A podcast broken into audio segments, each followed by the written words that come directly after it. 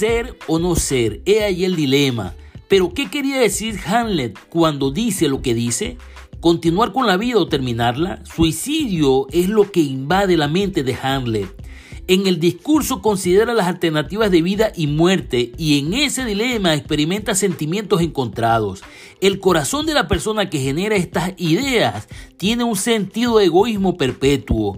El suicidio es la manera más fácil de escapar de los problemas existenciales de la vida, del sufrimiento, del dolor. Sin peros, a Dios le ha placido en su soberanía pasarnos por el crisol del dolor para hacernos de hierro y el mundo quiere evitar el dolor. Episodio 1.